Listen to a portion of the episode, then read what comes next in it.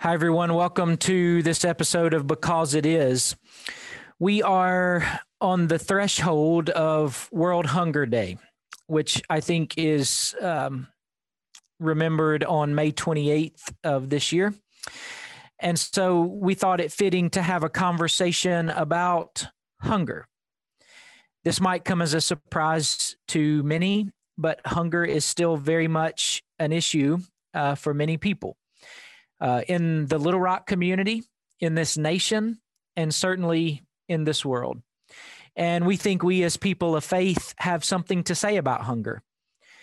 Uh, if you think about it, throughout the breadth of our scriptures, food is seen as a spiritual uh, issue, access to food.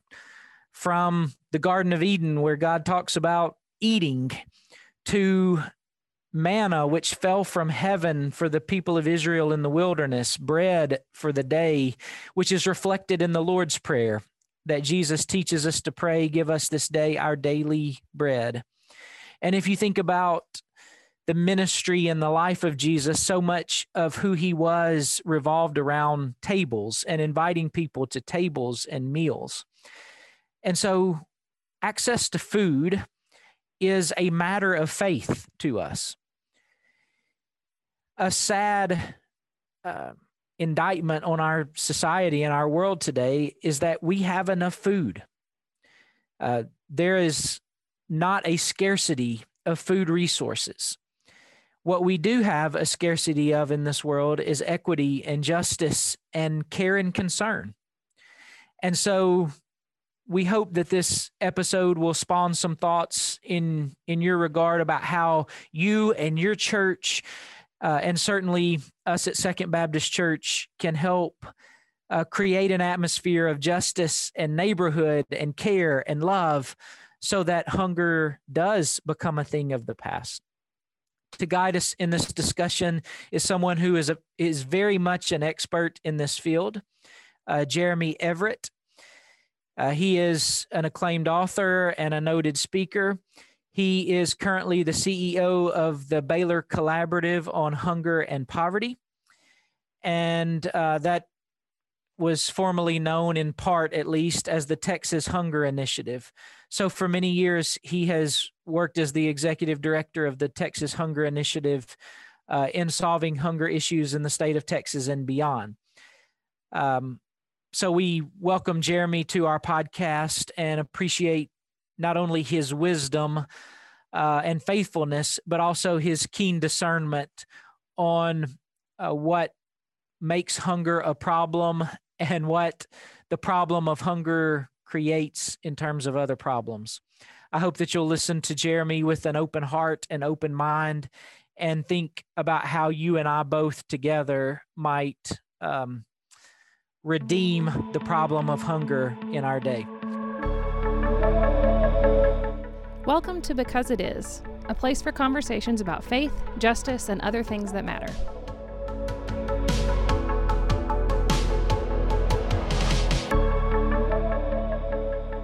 Hi, everybody. Welcome to Because It Is. And hi, Jeremy Everett. Welcome to the podcast of Second Baptist Church. Uh, we're honored to have you with us to talk about uh, hunger and poverty. Uh, Preston, it's great to be with you. And to be uh, with your congregation uh, via this podcast. So, Jeremy, you work for the Baylor Collaborative on Hunger and Poverty. Can you tell us a little more about what that is and what you do? Yeah, our job at Baylor, at the Baylor Collaborative, is to uh, develop solutions to end hunger, uh, both in the United States and around the world. And we do that really through three uh, particular lanes. So, one is public service.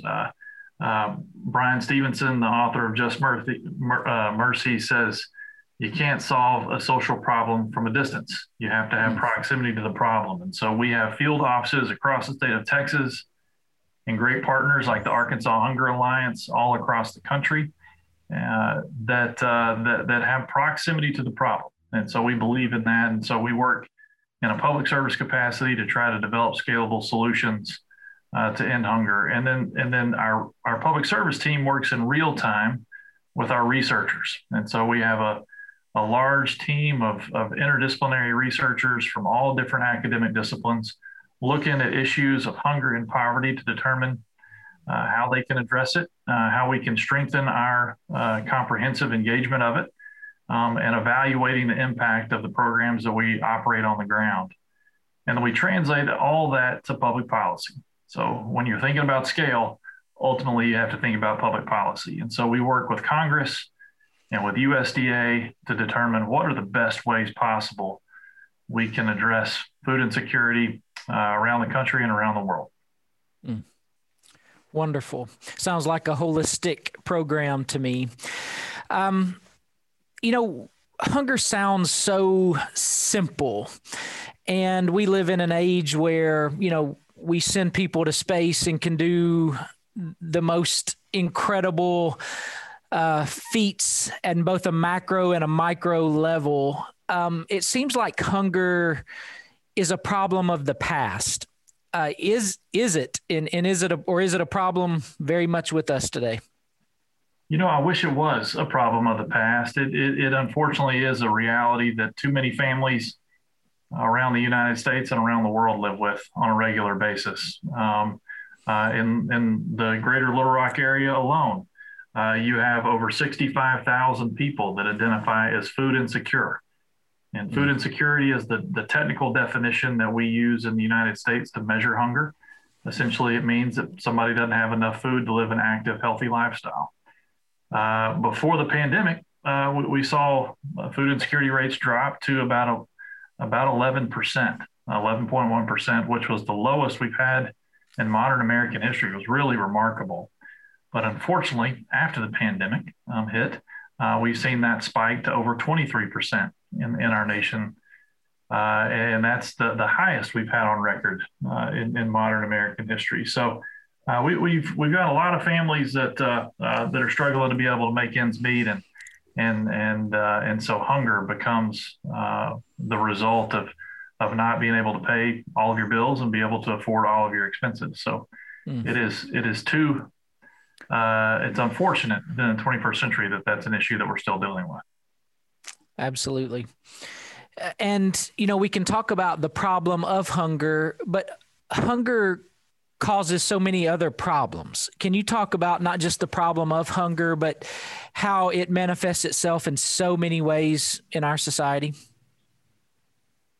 Yeah, I can. I can. Uh, um, I'll tell you a story. So, uh, uh, early in my career doing community organizing work, I lived on the west side of San Antonio. Uh, we had a, a neighbor uh, named uh, Lupe who, who, lived a couple doors down from us. And uh, she was a champion for education in the community. It was a very high poverty neighborhood. Our best high school had a 50% dropout rate. The median income was $19,000 per household, and, and the average household had three generations living in it. Uh, so, one of our neighbors, for example, had over 20 people living in a small two bedroom house um, that, that everybody was sharing. Um, so a lot of people living in each household, but not a lot of money to be able to go around. And uh, Lupe knew the ticket out of poverty for her kids was education. Hmm. So she would uh, uh, every day. Uh, she and her husband were also the primary caregivers to her two wheelchair-bound parents, and so she would send uh, after her husband left for work. She would send her uh, parents to a senior center and then she'd make her way down to the local schools to educate, uh, to work alongside the educators in those schools to do what she could to help not only her kids graduate from high school, but all the kids in the neighborhood.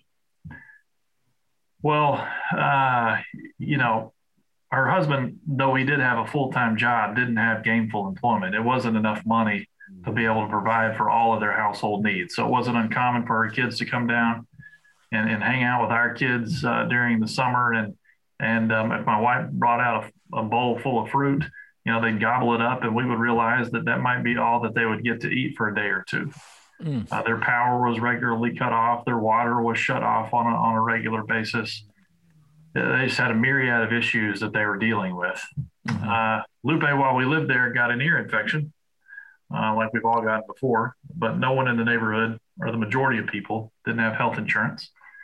So she made her way down to one of the local emergency rooms once it got too painful to bear. And uh, sat in the waiting room all day. Uh, wasn't called, uh, and she needed to catch the bus to get back home before her kids got out of school. And later that evening, uh, when she was back at home, her eardrum ruptured. The mm. infection went to her brain. Uh, she fell into a coma, and she never woke up. Mm. The next day, her kids and her husband were going door to door on our block, raising money for a memorial service so that they could bury uh, their mom and her husband Luis just sat on my front porch. He put his head in his hands and just started weeping uncontrollably, saying, What am I going to do? What am I going to do? And the reality is, is that families like Lupe's bear the weight of all of our broken social systems. They're food insecure. They don't have access to health care. They're underemployed and have been for generations.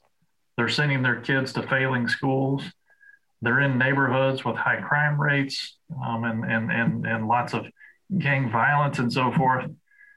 So, uh, so yeah, so all these issues are inextricably intertwined. That's why when, when Dr. King said, you know, uh, an injustice anywhere is a threat to justice everywhere, why that makes sense um, on the local level. We see that played out in households all across America. Right. Uh, simple follow up question or a related follow up question, not so simple. Uh, Lupe's story seems to capture so many of these causes of hunger. But as you've worked in this field, uh, what really causes people to be hungry? It seems like there's enough food. Why, what causes people to be hungry? Well, that's a great. You're right. There, we, we produce enough food worldwide to ensure that everybody would have access to an adequate amount of food, essentially three healthy meals a day, seven days a week, no matter where they live. Mm-hmm. So the issue in, in, in, uh, in a 21st century environment is not an issue of famine or a lack of production. It's an issue of logistics. You know, it's an issue of making sure that families have access to food on, on a regular basis. And part of that is will. Mm-hmm. Um, you know, so uh, I'll give an example. So uh, William Wilberforce, uh, 18th uh, century British parliamentarian um, who is credited for ending the British slave trade. Spent his whole career in Parliament working on ending the British slave trade. Ultimately, achieved that goal three days before he died. Mm. And one of his biographers said that that wasn't his greatest achievement. His greatest achievement was ending the very idea that slavery was an acceptable form of commerce because until that point in human history, it was just a normal way of doing business. Hmm. And for whatever reason, we have decided, or or we have not, we uh, as a society, that hunger and poverty are acceptable social conditions. Mm-hmm. And so we we might give to the food bank, or we might do a little. Uh, we might donate once a year. We might, as churches, you know, where we are famous for our turkey basket giveaways at Thanksgiving and Christmas right. and whatnot you know, and so we remember families in need in, in those times. But we haven't created a new framework that says that hunger and poverty are, are unacceptable social mm. conditions. Mm. And so we will always have hunger until we decide that everybody has a right to food. Wow. That it is inherently a part of our createdness and a part of our participating with God as Christians and as people, human beings, uh, to participate with creation to ensure that everybody has access to food. If we figure, if we come to that conclusion, we'll mm-hmm. figure out the logistics. Right. Right. But if we don't come to that conclusion, then we'll then uh, uh, then we'll always have hunger among us. If I'm hearing you correctly, this issue is like so many others in that the church has more of a remedial posture than a justice orientation that we we tend to solve the the effects of the problem without addressing the root causes of the problem. That's right, and uh, you know, for the for for largely the white church in America, that that uh, directly goes back to um, the church during uh, slavery. Uh. What we did is we bifurcated the, the of what what the identity of what the gospel actually was mm-hmm. during slavery so that we said we can save somebody's soul but we don't have to care for their physical being because we didn't want to give slaves any leverage to feel like they should be independent that they shouldn't be enslaved or that they should have rights of their own because they uh, came to a faith experience. And so we pulled those two, we, we pulled uh, core aspects of the gospel apart. Mm-hmm. Um, and as a result, uh, you know, we, we have, uh, uh, we, we talk about the social gospel as something that, that we mm-hmm. might endorse. Um, but when you think about, so I wrote a book on Matthew 25 called I Was Hungry. And uh, in that passage, it's the only eschatological scene, the only end of the world scene or apocalyptic scene, if you will, mm-hmm. in the mm-hmm. entire Gospel of Matthew, the only one. And uh, and Jesus has returned, and He's King, and He, you know, He brings all the people before Him, and He begins to separate the sheep from the goats, the righteous from the accused. And to the astonishment of the people gathered, the criterion for judgment wasn't confession of faith in Christ. Right. It was whether or not you acted with love and, and cared for the needy. But we often treat that in the modern church as if that's extra credit. That's right. And so for us as people of faith, that's where it starts. Right. So I think for us to end hunger, it starts in the church from a formation standpoint mm. to help us understand what we're actually called to do and be uh, as people who are followers of Christ. Yeah, that's so good. And I, I see that in a million ways in the church uh, this bifurcation of the person that, you know, oftentimes we'll say we're souls that have bodies, but but we are we are bodies too, and our souls and our bellies are interrelated. Uh, the Bible talks a lot about food. Jesus uh, used food and tables to uh, sort of serve as icons of the kingdom of God. And so to neglect the body, the physical, the the real belly hunger is to uh, sort of make a frontal assault on the way that God created the world. That's right. So may we do better. Yeah, yeah, absolutely. Um you mentioned the pandemic a few minutes ago other than just higher rates of hunger have you noticed any other challenges that the pandemic has thrown your way in terms of hunger or um, learned any lessons in the pandemic that might enhance your work in the future? Yeah, oh man, it's uh, um, it's well, it's exposed a lot of inequities, obviously, in society. I think we we all have been able to to, to see that or experience that firsthand in our communities. Uh, um, you know, the the families that are are food insecure were all also, you know, they're disproportionately people of color. Mm-hmm and people of color who are food insecure, who are oftentimes experiencing some level of diet related disease because they can't access a, a healthy food. You know, they don't have healthy food in their in their communities, right? You know, so they live in food deserts areas without grocery stores where they might only have fast food restaurants um, or nothing at all. And uh, and so those are the same individuals, those are the same families that were disproportionately hit hardest by COVID nineteen. Right. Um, so it just it's just a doubling down um, uh, on on people who are bearing the weight of our broken social system. So so that's that's been one aspect.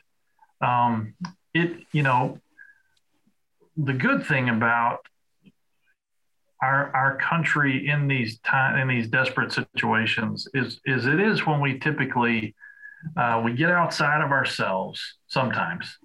Mm-hmm and it's been a little mixed this time.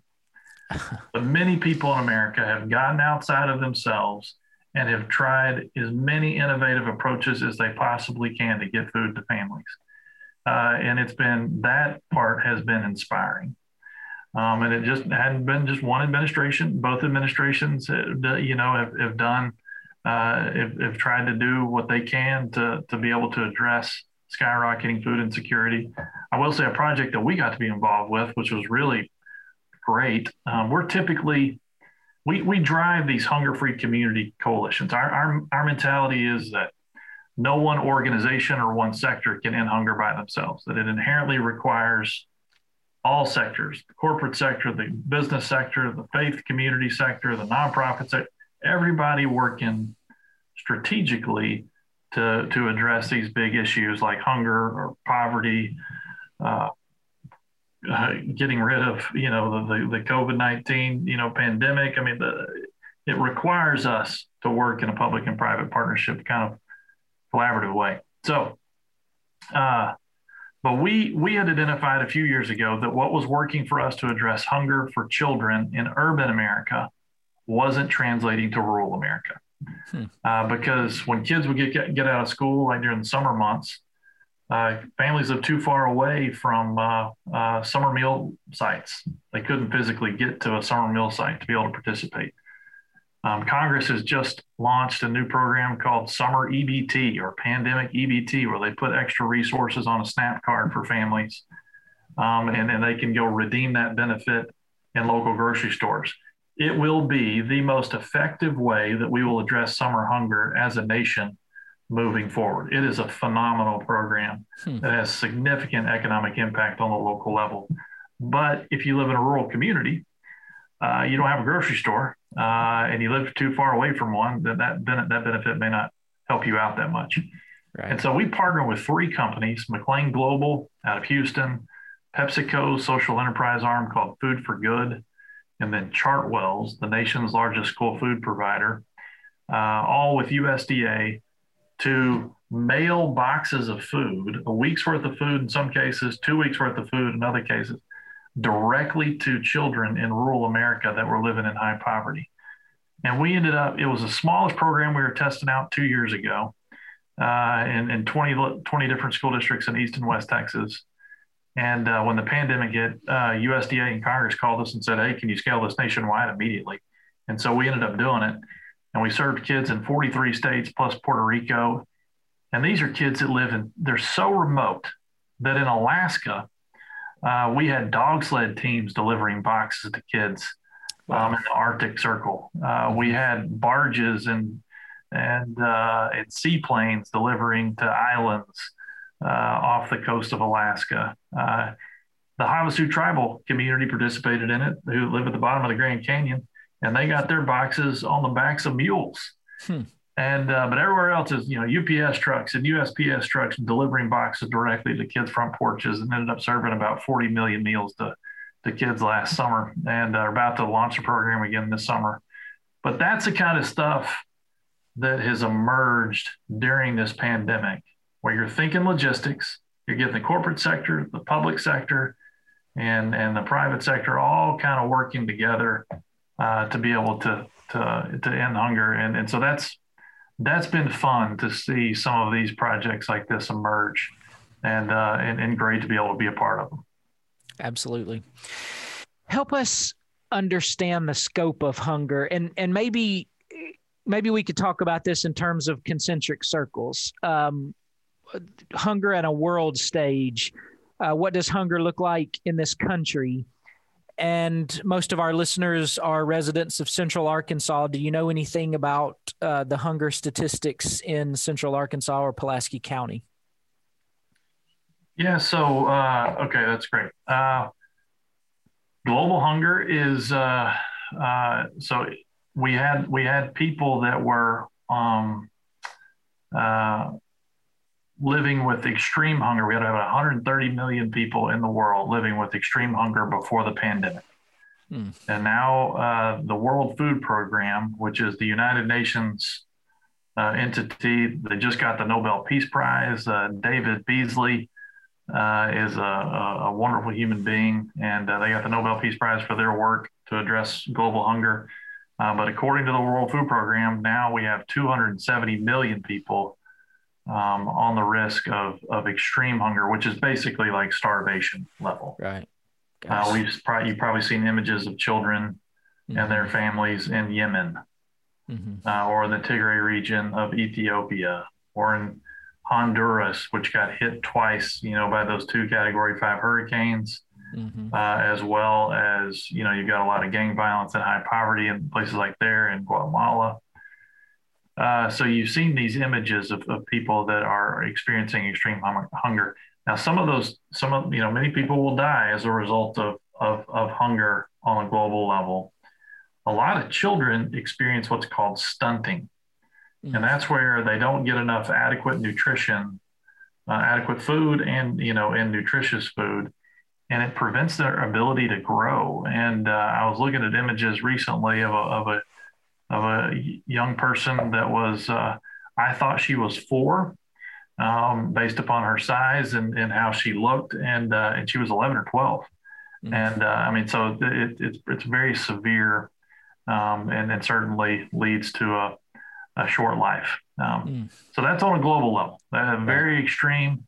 The logistics are very difficult. So you can typically tell the health and well-being of a society or a country based upon the prevalence and the severity of hunger, mm-hmm. whether that's ours or anybody else. Mm-hmm. Because if you've got a lot of stuff going wrong, it always uh, the the funnel always ends up with hunger being on the bottom, right? Mm-hmm. So if you have uh, uh, uh religious extremism, uh, if you have civil war or conflict, if you have mass migration or high poverty, uh, that always impacts hunger. Hunger is always going to be one of those those uh, uh, situations, and so you know if you see mass migration happening, like we're seeing in from the Northern Triangle in Central America, so that's Honduras, Guatemala, and El Salvador. Well, um, you know, then then you can see okay, the health the health and well being of that society is based upon prevalence and severity of, of, of food insecurity. The U.S. is different. Thank the Lord it's different, but that doesn't mean that I, I need to be careful the way I say that because it's you know I'm I'm grateful that we are that our that we don't have such extreme circumstances as you see around the world, but that also impresses upon us uh, that we need to be working on a domestic and a global level right. very aggressively. Uh, in the US, hunger is episodic. Hmm. What that means is that it's typically experienced at the end of a pay period. And so what ends up happening at the end of at the end of a pay period is is uh, somebody, uh, an, an, individual or a family is going to determine okay, they don't have enough money to be able to pay their their their house pay, you know, their, their rent or a car payment or transportation costs, uh, the power bill uh, or the light bill, uh, medication or food. And so they are forced to make trade offs each month. They have to decide what are they going to pay for. And so typically, you know, if you don't pay rent, you get kicked out of your home. Mm-hmm. You don't pay a car payment, you know, your car is going to get repossessed or your lights are going to get cut off. You don't pay your light bill. So pe- people in the U.S. typically make food their trade-off. Hmm. And so they do that by either stretching their food budget. So maybe the parents won't eat and they'll provide food for their kids, or they'll reduce consumption. Uh, so maybe they're not eating three meals a day, maybe they're eating a meal a day or a meal every couple of days. Um, or they, they purchase unhealthy, high sodium foods. They might buy soda, because soda, you know, uh, Coke will fill up your belly at night. And so um, it'll kind of trick your mind into thinking that you're full. And so that, that's that's what hunger looks like in America is, is it's, it's episodic, um, but it happens at the end of every pay period for millions and millions of families.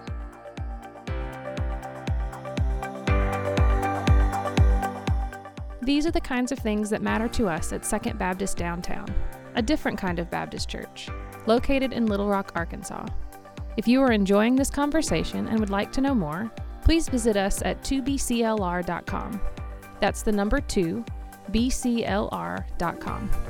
We hope you'll subscribe to our podcast. You can find us by searching Because It Is wherever you find your podcasts. You can also follow us on Facebook by searching 2BC a different kind of Baptist church. Now, back to the show.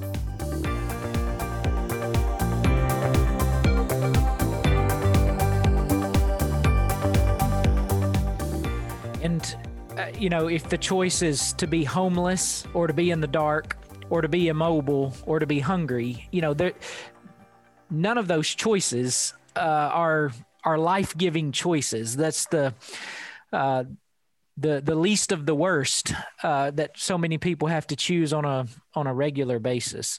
Uh, excruciating choices. What about uh, Pulaski County in Central Arkansas? Do you know anything about our hunger statistics? Yeah. so in Pulaski County, you got over well before COVID, uh, you had sixty five thousand, uh, almost sixty six thousand people that were food insecure, which is roughly seventeen percent of your population. Mm. Uh, so remember that before COVID, the national food insecurity rate was about 11.1%.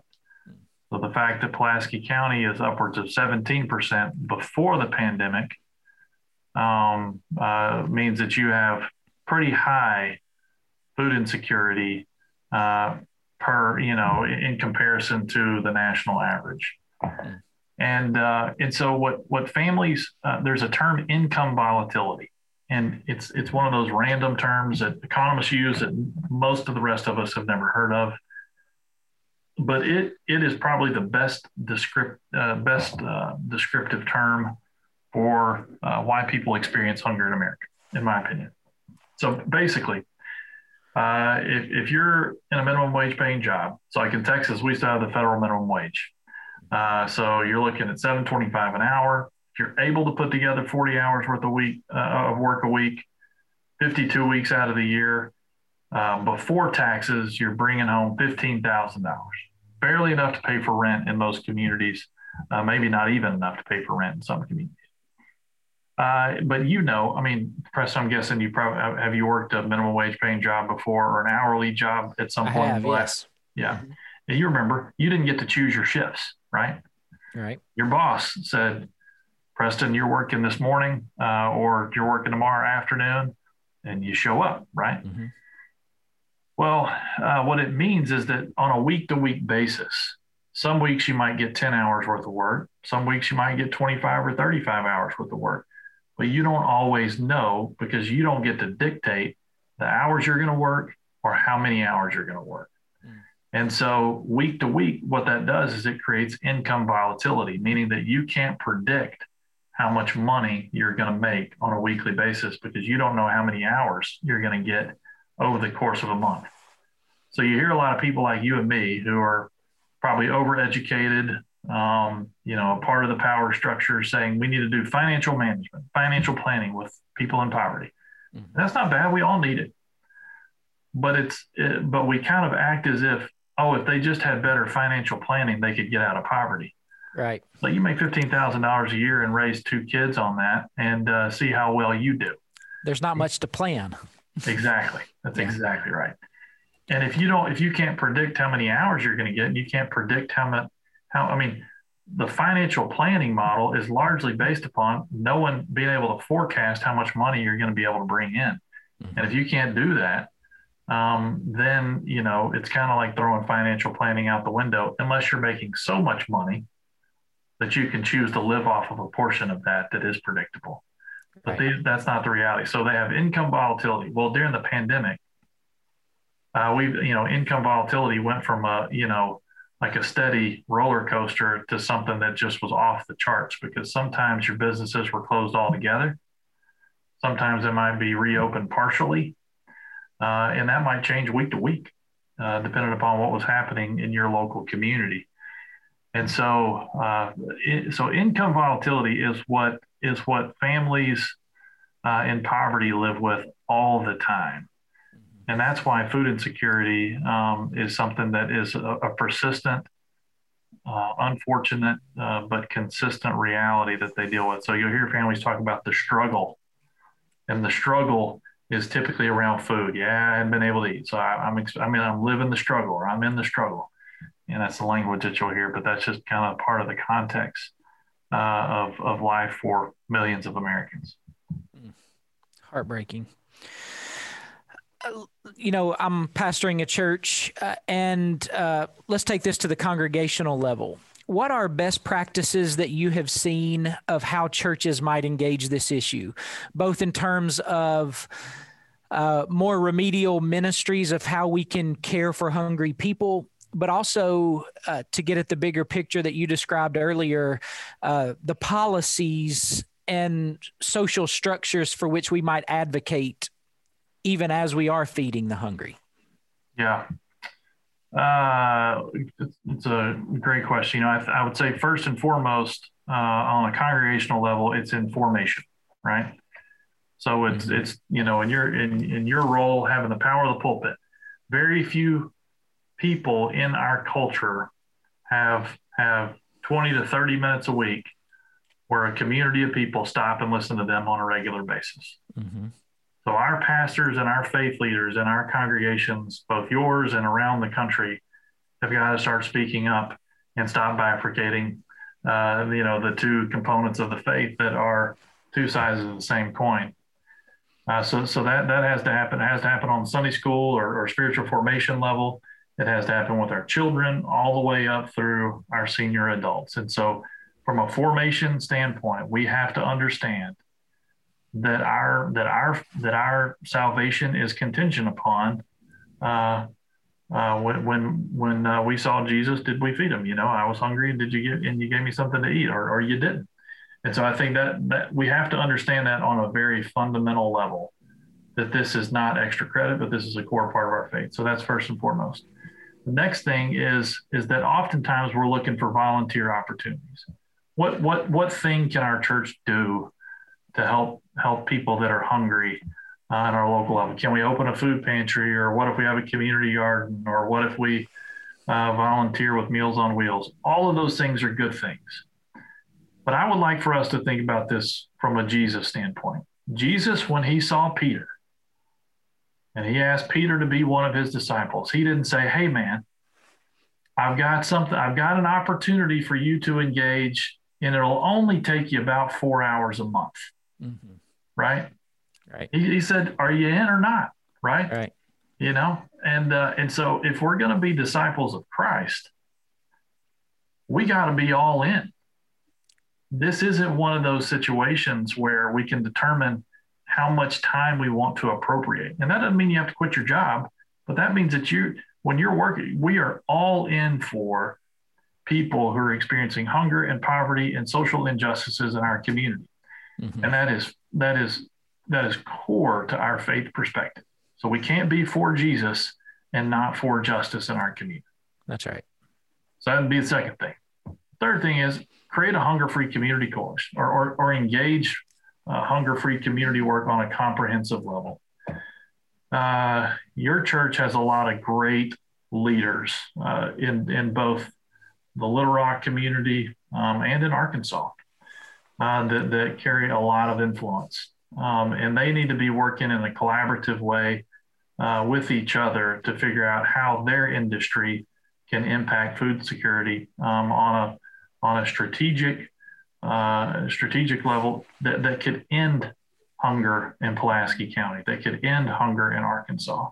Mm-hmm. Uh, you uh, you've got a great organization in the Arkansas Hunger Alliance, you know, being located there in Little Rock, being led by Kathy Webb. They're an organization that's on fire for this stuff.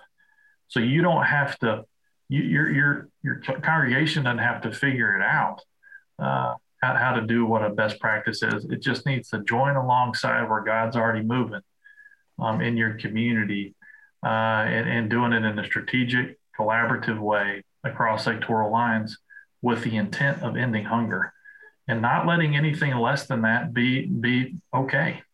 Right. Um, and so I would say those are those are three things. From an advocacy level, uh, Senator Boozman uh, is the chair or the uh, the minority the uh, minority uh, uh, leader of the Senate um, Agriculture Committee. Uh, so all of the U.S.'s most important anti-hunger programs are legislated by the Senate Agriculture Committee, and he is the ranking member for the Republican Party. Um, outside of of the chairwoman, the Senator Stabenow, he's in the most important position, uh, arguably, in uh, in elected in, in, of anybody in elected government, and he's your senator, mm. uh, and he's he's good on this stuff. He wants to end child hunger. He wants to end hunger. Uh, he he is uh, he he is really good on this stuff. So you need to engage him. Mm. My guess is that you have people in the congregation that know him personally and have worked with him personally, and you need to engage him. You need to support the things that he's doing right, and you need to help him learn uh, the things that he needs to improve upon. Uh, you need to connect him with people that have proximity to the problem because the nature of his job isn't going to give him the same level of proximity that some of your people are going to have. Mm-hmm. And so, um, but you need to zero in on him, and you're going to have a, a governor's race that's coming up here pretty soon. Now, a lot of people are speculating. They already know who the next governor is going to be. And so you need to be building relationships with her or him uh, and, and, your current governor to, to see what you need to be able to, to help them position Arkansas as the first hunger free state. uh, in in in the in the country. Beat us to it. Don't don't let Texas beat you. Uh, you know, beat us to it. So that'd be awesome.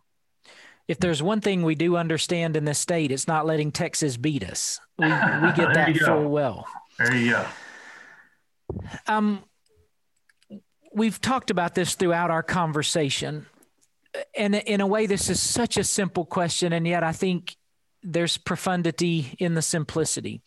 How does our faith compel us to address this problem? We've already talked about Matthew 25 and the least of these. Um, I find hunger to be a profoundly spiritual problem.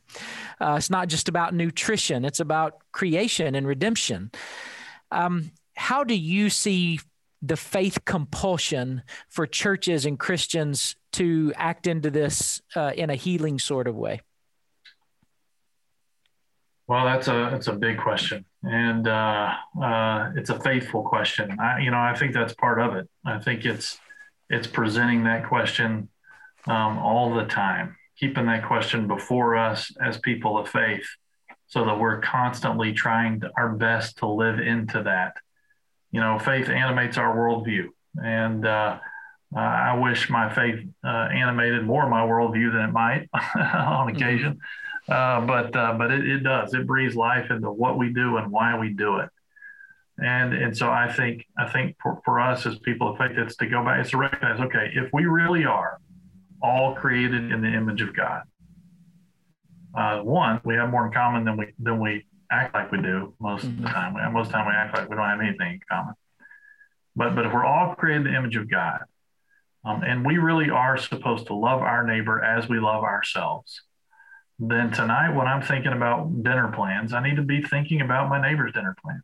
Every time we pray the Lord's Prayer and pray, uh, you know, ask for, for, for our daily bread, we're not just praying that for ourselves and for our families, we're praying that for every human being, every living thing on the planet.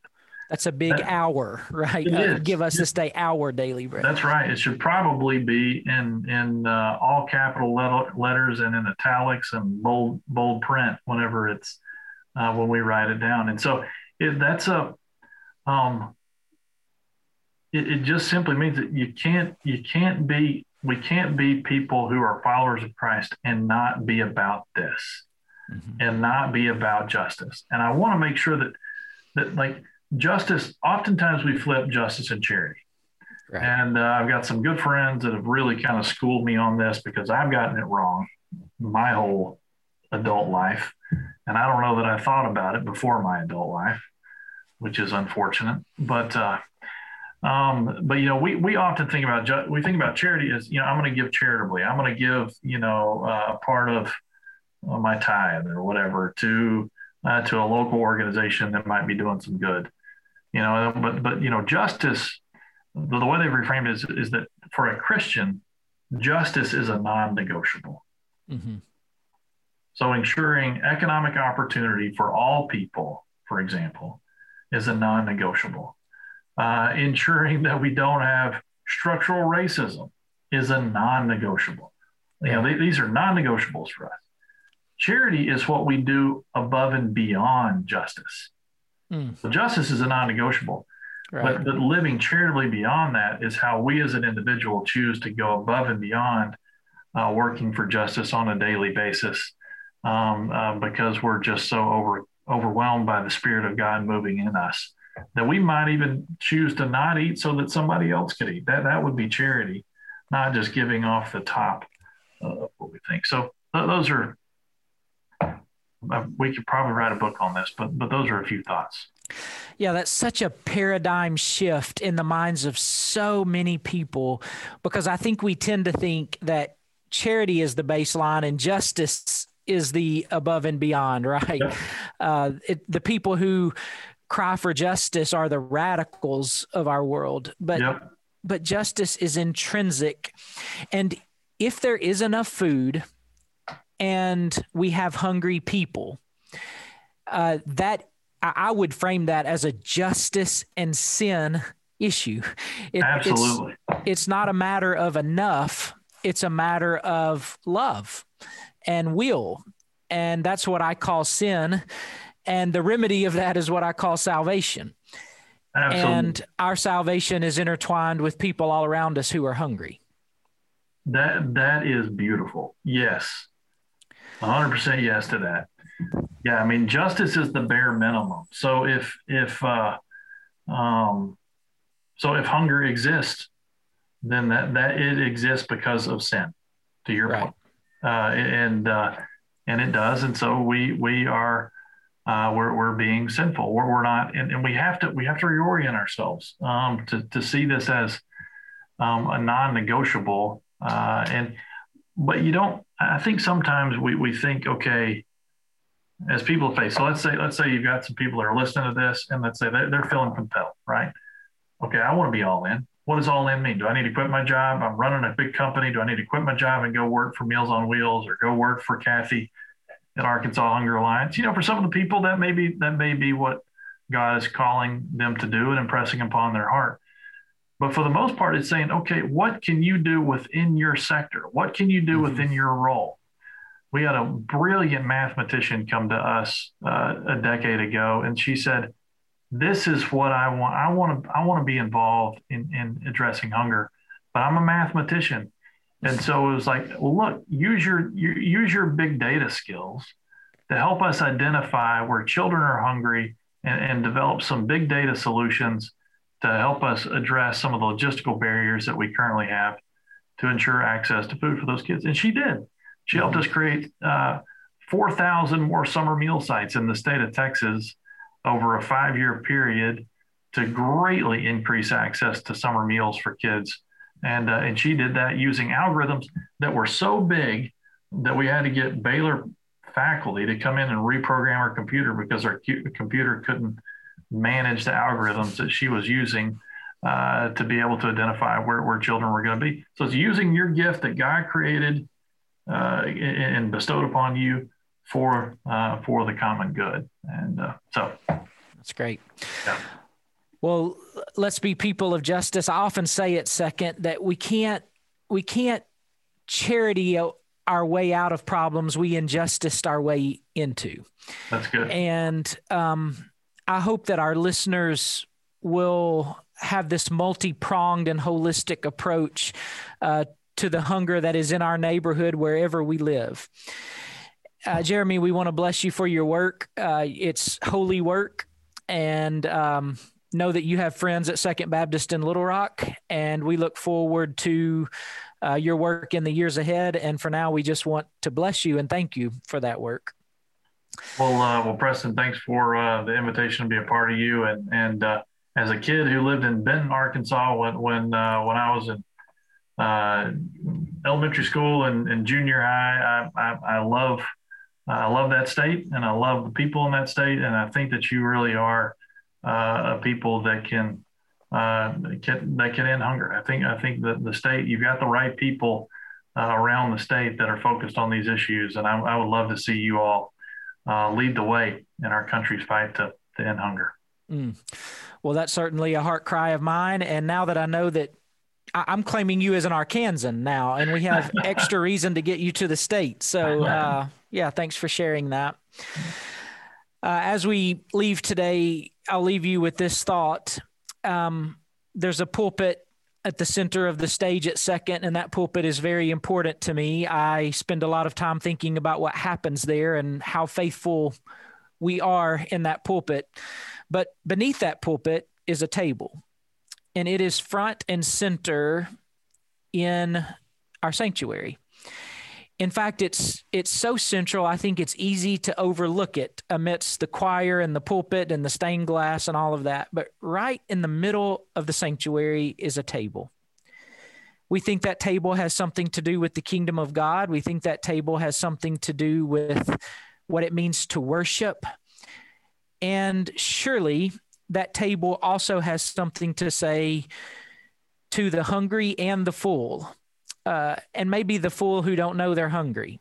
Uh, every single Sunday, it has something to do with hap- with what happens in the streets and the structures of Little Rock, Arkansas.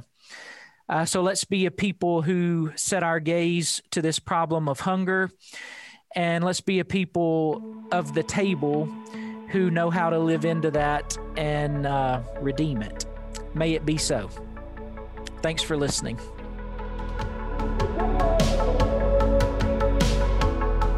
As you go, go and love God with all that you are, all your heart, soul, mind, and strength, and love your neighbor as yourself. Do so as if it's the most important thing in all the world, because it is.